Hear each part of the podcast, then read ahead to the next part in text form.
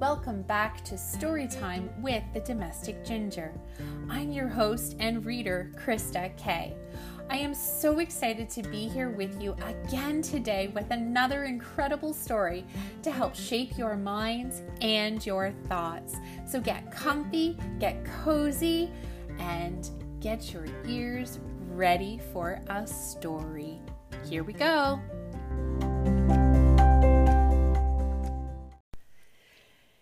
This next story is called Dear Girl. It was written by Amy Krouse Rosenthal and Paris Rosenthal.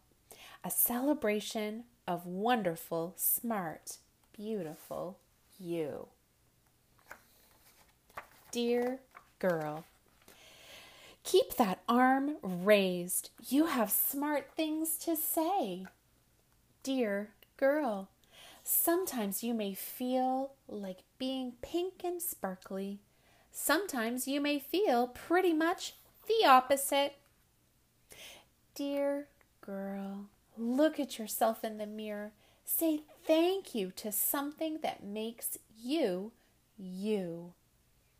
Thank you, Freckles. Thank you, birthmark.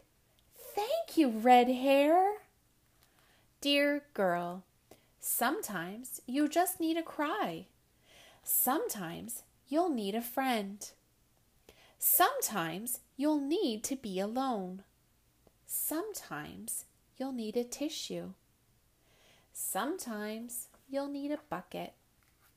Dear girl, do you know that there's no such thing as asking too many questions? Who? What? When? Where? Why? How? Dear girl, Write down your thoughts once in a while, even if it's just to enjoy the way your pen feels against the paper. Dear girl, make your room awesome. Make your room you. And while you're at it, make your bed.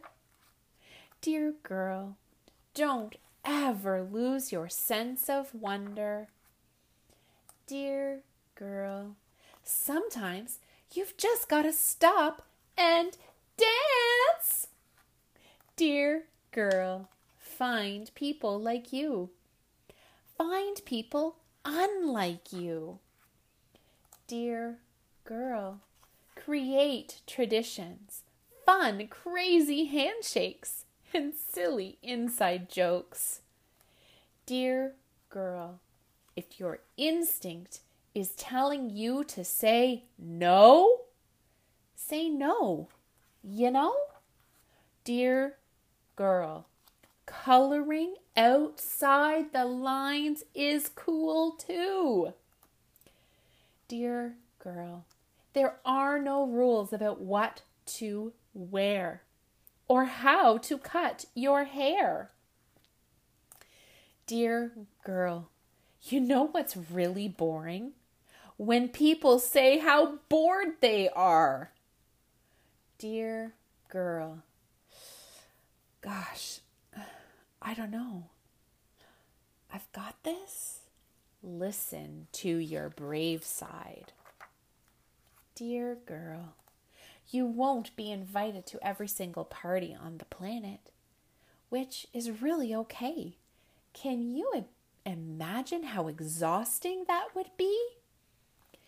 Dear girl, a tree trunk is the perfect place for quiet thoughts to be thunk.